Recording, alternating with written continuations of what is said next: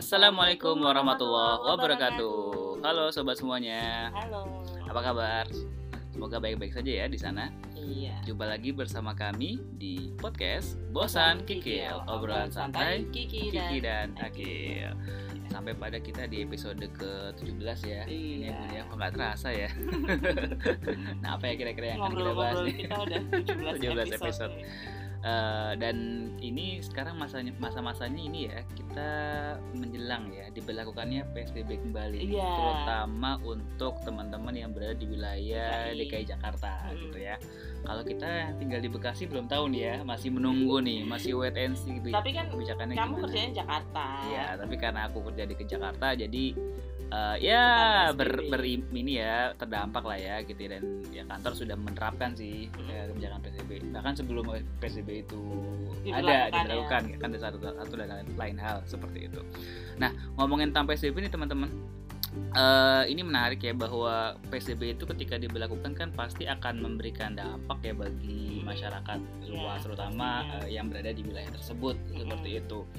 Nah, kalau sekarang kita bicarakan tentang konteksnya adalah bagi masyarakat di DKI Jakarta, otomatis kan pasti ya kalau kita berkaca pada apa pemberlakuan PSBB sebelumnya saja, Hmm. kita kan melihat banyak yang terdampak ya, banyak Iya. yang eh, terasa wah berat nih gitu kan, Hmm. banyak yang terasa depressed gitu ya, banyak terasa juga eh, merasa apa stressful begitu ya Iya, menghadapi tertekan gitu ya. semuanya karena ya gimana enggak gitu pekerjaan yang selama ini bisa apa namanya dilakukan secara luasa begitu ketika ada PSBB akhirnya terbatasi gitu ya dengan harus di rumah segala macam harus bisa ya menahan diri untuk tidak keluar rumah segala macam gitu sehingga muncul yang namanya eh, apa ya istilahnya tekanan-tekanan dalam diri untuk kemudian ya tidak tidak jarang dari itu semuanya yang yang yang apa malah mem- mem- membebani pikiran Benar. dari dari masyarakat itu sendiri. Nah, mungkin eh, pada kesempatan kali ini kita nggak coba ngomongin tentang PSBB-nya, tapi tapi lebih ke arah kita coba ngomongin terkait tentang eh,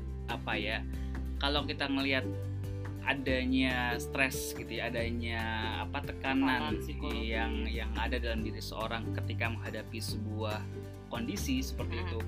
Nah, mungkin dari kita akan coba terdorong untuk bisa apa ya, mensugesti diri Hmm. mensugesti diri ke arah diri sendiri ataupun ketika kita melihat orang lain gitu ya yang merasa mungkin lebih malang atau lebih tertekan dibandingkan Iya. dengan kita kita terdorong untuk gitu bisa ya. mensupport kita terdorong untuk bisa em, me- me- apa ya istilahnya ya Memberikan dukungan memberikan semangat memberikan apa ya istilah motivasi gitu ya. Ya kalau bahasa dia yang dilebih-lebihkan kita mencoba untuk menyuntikkan ini ya serum penyemangat. Waduh.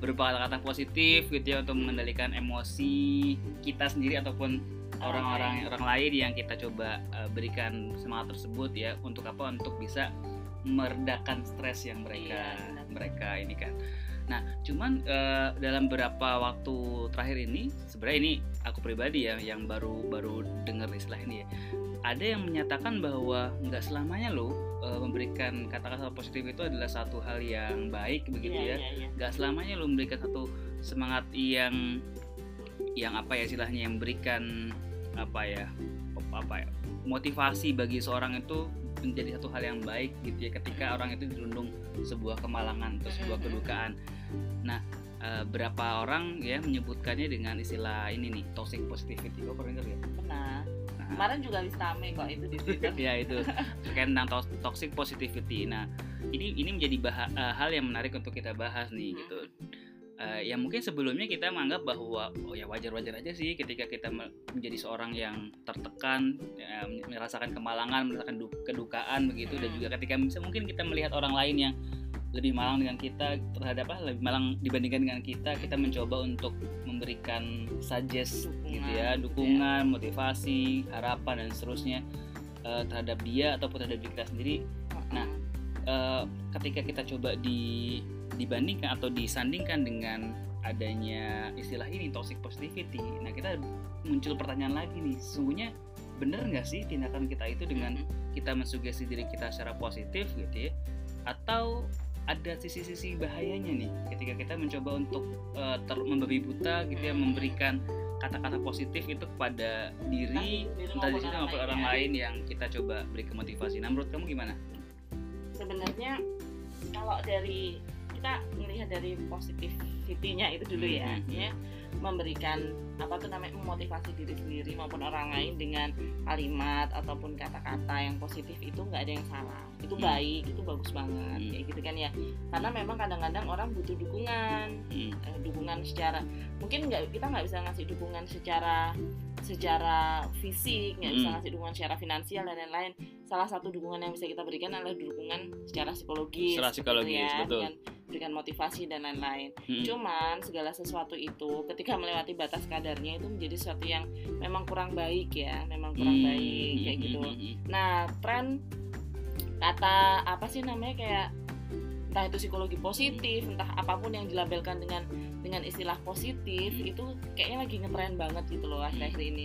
Sehingga em, penerimaan diri secara positif kayak gitu kan ya itu itu kayaknya ngetren banget. Sehingga itu kayak kayak menggaung sekali gitu kan, Hmm, menggaung hmm. sekali dan udah seolah-olah semua nggak semua sih sebagian besar masyarakat kita tuh ketika menghadapi masalah, ketika menghadapi sesuatu yang tidak menyenangkan, harus melihat dari kacamata yang positif, gitu kan? Ya Mhm. itu benar, itu bagus, gitu kan? Supaya kita tetap bisa move on. Cuman yang perlu disadari adalah bahwa eh, ketika seseorang itu menghadapi kondisi yang tidak menyenangkan, kondisi yang berat, itu Mhm. tadi tuh sangat wajar ketika seseorang itu mengalami dalam tanda kutip kejatuhan, gitu Hmm, kan? atau mengalami tekanan, kedukaan ya. eh, mengalami kedukaan itu adalah sesuatu yang sangat wajar gitu Hmm, kan hmm, yang paling penting adalah bagaimana dia kembali untuk bisa move on ya untuk bisa beraktivitas hidup secara normal pasca menghadapi kedukaan tersebut Oke oke nah oke. ini ini ini yang dinapa, dinamakan dengan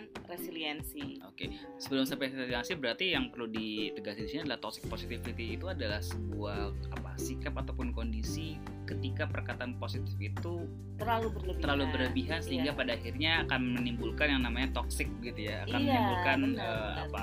Ya ibaratnya kalau kita terlalu banyak apa mengkonsumsi sesuatu gitu ya, jadi ada akan ada, iya ada overdosis gitu. overdosis akan keracunan gitu ya, Hmm. keracunan bahan makanan tertentu yang kita konsumsi. Begitu juga mungkin dengan hal yang sama ya Bun ya, Iya, maksudnya benar, benar, ketika positivity itu atau kalimat positif atau sikap positif yang kita terus menerus hajar begitu ya tanda kutip gitu ya terus menerus kita membardir kepada diri sendiri ataupun kepada orang lain yang kita anggap kita apa ya, ya lebih malang dibandingkan dengan kita atau lebih Mhm. Merasa berduka lebih tertekan dibandingkan dengan kita ya, ya apa ya akan akan ketika itu berlebihan akan akan berimbas satu hal yang bahkan menjadi negatif ya Iya, pada akhirnya Jadi kayak gini ya contohnya yang kurang kurang tepat ya Hmm, menurutku hmm, ya. hmm. Misalnya seseorang tuh berusaha untuk menerima dirinya, Hmm. penerimaan positif kayak gitu kan ya. Hmm. Penerimaan positif kayak gitu. Misalnya it's okay kok kamu misalnya belum eh berarti apa ya? Belum dapat kerjaan, it's okay kok kalau kamu misalnya eh, masih di rumah dulu kayak gitu kan.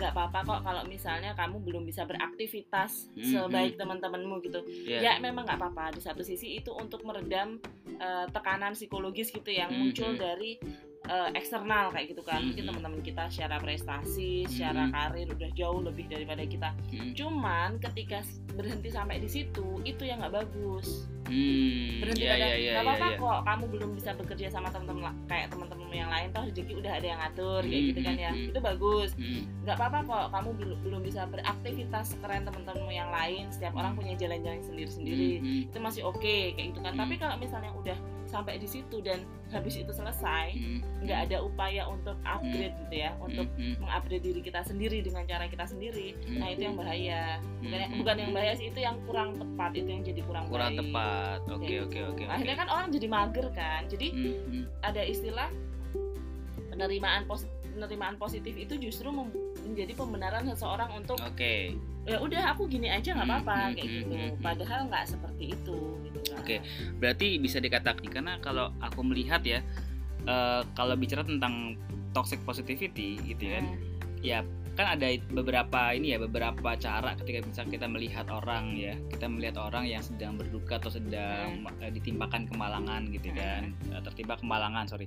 Eh, kita kan kita akan mencoba untuk ini ya ah kamu ini kok kamu pasti bisa kok gitu. Hmm. ini itu ini ini ini atau bukan bukan bukan satu hal yang berat kok gitu. Hmm. kamu pasti bisa dengan eh, kapasitasmu yang seperti ini gitu.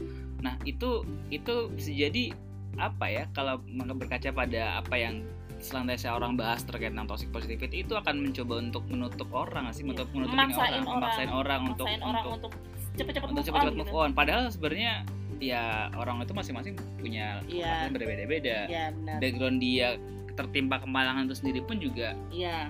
akan berbeda juga apa berbeda-beda juga dan orang yang memberikan nasihat bisa jadi tidak mengetahui secara Iya. penuh gitu Iya, ya ya iya, nggak sih? iya.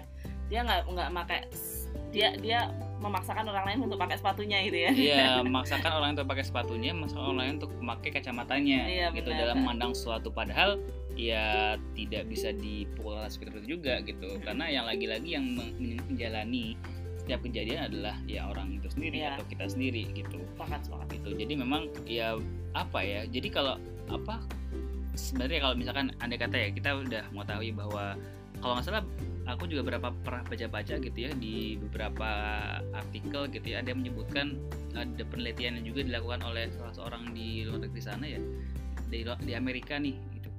Ada kalau saya tidak salah namanya ada Barbara Help gitu. Dia nyampein bahwa eh, toleransi rendah terhadap orang-orang yang susah atau sedang tertimpa kemalangan Ah. gitu ya.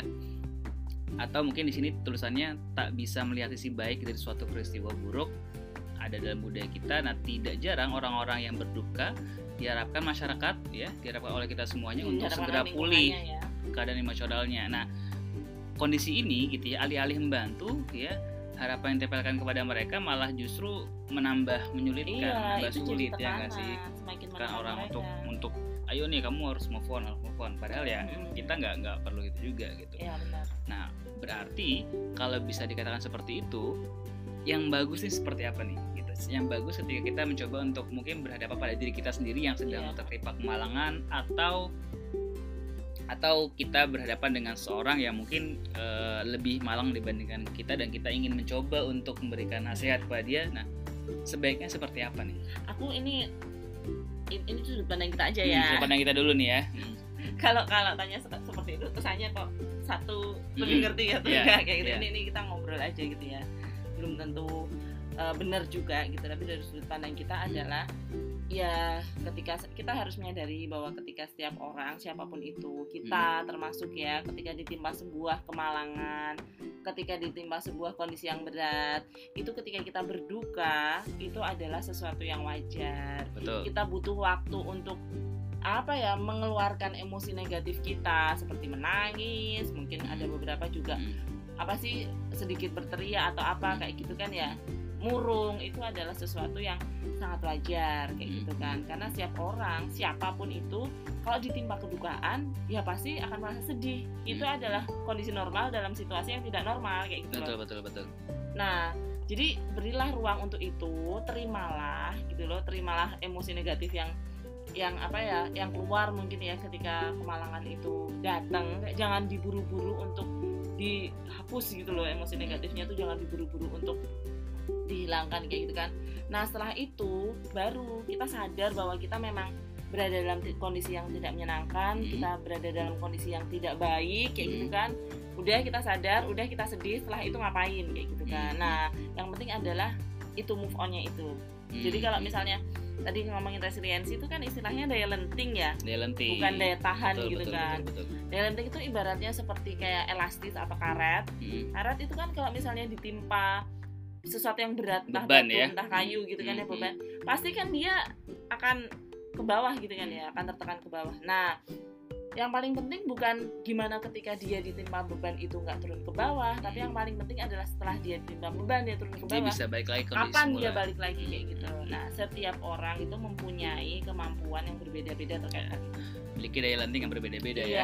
Mm, Hmm. banyak faktor yang mengaruhi. Jadi ketika ada kondisi yang tidak menyenangkan, ya udah, maksudnya nggak perlu maksain untuk menolak, menolak, menolak emosi negatif yang muncul kayak gitu kan. Ya udah, nggak apa-apa, diterima aja. Tapi yang penting setelah itu adalah kita sadar kita berada dalam kondisi yang tidak menyenangkan. Setelah itu ngapain gitu kan. Hmm, hmm, hmm.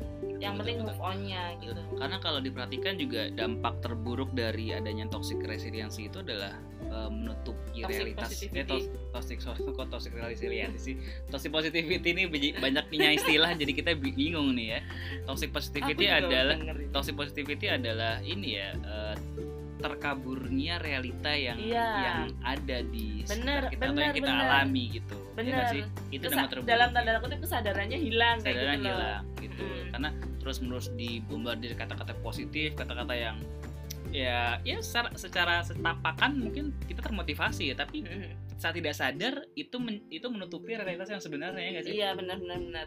Nggak sih Iya sih, makanya ketika kita menghadapi orang lain mungkin ya ketika ketika orang lain itu mendapatkan kemalangan atau Hmm. apa, ya jangan buru-buru diintervensi gitu aja sih. Hmm, Biarin hmm, aja dia punya waktu untuk dia punya kapasitas internal kok Hmm, untuk untuk apa ya menyelesaikan atau untuk pulih itu dia Betul. punya kapasitas betul kapasitas internal kok istilahnya personal strength. kalau nggak Nah, salah kamu juga pernah ini ya punya pengalaman dampingin apa orang yang kena bencana ya, ya Iya, ada atu- aturannya kalau nggak salah nggak boleh apa nggak eh, boleh nggak boleh ngasih intervensi di masa awal tanggap darurat. hmm, nggak gimana boleh tuh? ngasih intervensi psikologis gitu ya. Oh, oke Ah. gimana tuh ininya penjelasannya Jadi kalau dalam konteks bencana, bencana itu kan Hmm. juga kedukaan atau kedukaan kayak juga gitu kan ya. betul. Jadi eh, prinsipnya kita memahami bahwa ketika seseorang mengalami dalam tanda kutip gangguan psikologis ringan Hmm. ataupun mungkin mengalami apa ya kemurungan kayak gitu ya, Hmm. ketika dia me- menghadapi bencana itu adalah sesuatu yang wajar. Hmm, Gitu. hmm. Itu ada saat tadi aku yang bilang itu adalah kondisi normal dalam situasi yang tidak normal Si- siapa pun kayak iya, gitu iya, kan iya. ya. Ah. Dan dalam konteks itu, intervensi ataupun dukungan psikososial yang paling penting untuk kita berikan adalah memastikan kebutuhan dasar mereka terpenuhi. Udah. Hmm, Gitu aja. Jadi kalau misalnya baru datang ketika orang menghadapi bencana gitu ya, ada penyintas kita baru datang, nggak perlu lah kita bikin intervensi psikologis yang macem-macem, apalagi sampai terapi itu nggak boleh loh dalam kondisi Oh tanggap gitu, darurat. masa gitu ulang nggak boleh ya? Tanggap darurat ya? Sangat tidak disarankan pada saat Oh, tanggap iya, darurat iya, iya. ha, memberikan terapi psikologis dalam bentuk apa pun itu tidak. Hmm, berarti selama ini bisa dikatakan agak salah kaprah juga ya?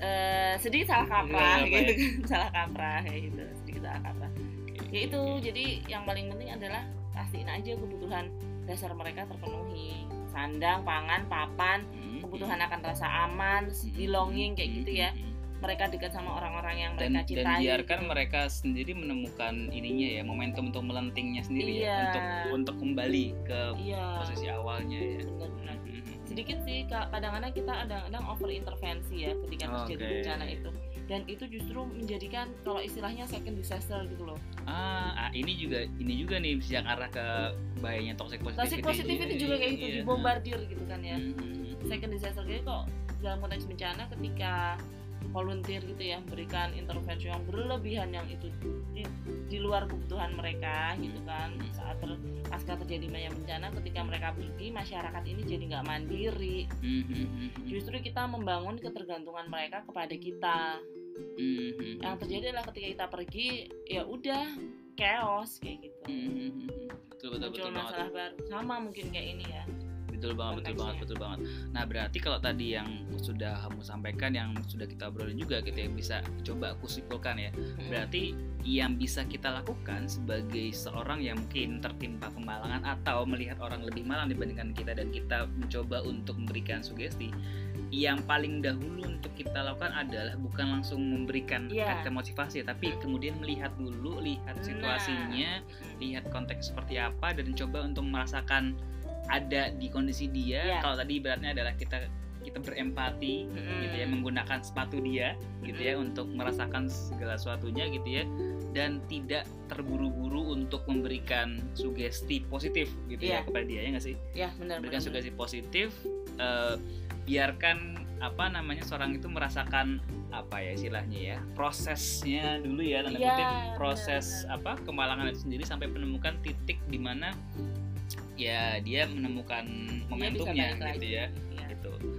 cuman nggak tahu deh eh, sampai sejauh apa nih kita kita mampu apa namanya menjaga itu karena memang kha- kha- dikhawatirkan ya kalau misalkan kita di, kita membiarkan orang itu apa ya istilahnya ya kita apa ya ada ada ada satu kekhawatiran bagi kita atau bagi bagi ya kita melihat seorang gitu ya nah Hmm. seorang saking saking saking depresnya gitu ya akan mengarahkan eh, dia ke arah yang tindakan-tindakan yang ini ya yang membahayakan dirinya Iya, gitu ya benar, benar, benar. seperti saya apa suicidal gitu ya Iya, segala iya. macam nah itu ini ini masih dalam hari peringatan bunuh diri iya ya. ya kemarin kita baru lewat ya Ya, jadi kalau misalnya aku nggak tahu ya Mhm. ya ini backgroundku aku belajar Mhm. psikologi itu S1 nggak Mhm. mendalami Mhm. di di profesi psikologi kayak gitu ya Mhm. profesi psikolog cuman kalau berdasarkan sependek pengetahuan yang aku punya ketika melihat seperti itu adalah mendampingi dalam artian memastikan bahwa kita ada ketika dia butuh Oke, jadi eh, memposisikan diri kita sebagai orang yang siap mendengarkan, begitu iya ya. benar-benar Jangan dulu untuk memberikan masukan Iya, ya, jangan dulu untuk ya buru-buru Di situ poinnya. dia malah apaan sih jadi semakin tertekan gitu Ya loh betul betul betul. Malah malah jadi malah dia bunuh diri gara-gara kita lagi. jangan Jangan, sampai ya. nggak tahu juga tapi jangan sampai Ya gitu jangan sampai gitu malah. Maksudnya Hmm. maksudnya baik untuk nolong tapi Iya. tapi kita mungkin nggak kurang bisa menempatkan diri secara baik sehingga ya menjadi iya ya, malah yang, tambah ini ya. benar yang kamu bilang tadi empati itu sangat penting gitu kan empati terus yang kedua memastikan atau mendampingi ya dan Hmm. memastikan kita ada ketika dia butuh dalam tanda kutip kan boleh menawarkan bantuan tapi bukan memaksakan bantuan Betul betul betul betul. kayak gitu Ya ya ya ya. Berarti eh, berempati, berempati menyediakan diri untuk menerima apa? Menerima keadaan mungkin bagi diri kita menerima keadaan diri kita atau menyediakan diri untuk bisa eh, mendengarkan orang lain Iya. seperti apa. Oke, wah, kita ini ada kok kita buat ada mereka. buat mereka. Nah, ini menjadi bahasan yang menarik nih ya untuk kita ini ya dan pada akhirnya kita eh, ya tadi yang kita sampaikan adalah ya itu perspektif kita ya bagaimana Hmm. seharusnya kita kemudian ketika kita mengalami kemalangan apa yang kita lakukan dan ketika melihat orang lain lebih malang dengan kita kita mencoba untuk mendampingi dia ya ya dampingi aja dulu gitu ya. Hmm. jangan terlalu terburu-buru untuk memberikan kata-kata positif seperti itu. Intervensi Intervensi. dengan begitu yang terbentuk adalah ya daya lenting yang yang yang sempurna gitu yang ada pada diri seorang dan juga kita pribadi. Benar benar Oke, wah ini menarik banget nih bahasannya. Eh, semoga bisa kita lanjutkan lagi bahasan ini di episode berikutnya ya. Oke, Ah. setelah, eh, s- sudah terima kasih banyak sudah mendengarkan ya. Sampai jumpa lagi di episode berikutnya. Assalamualaikum warahmatullahi wabarakatuh.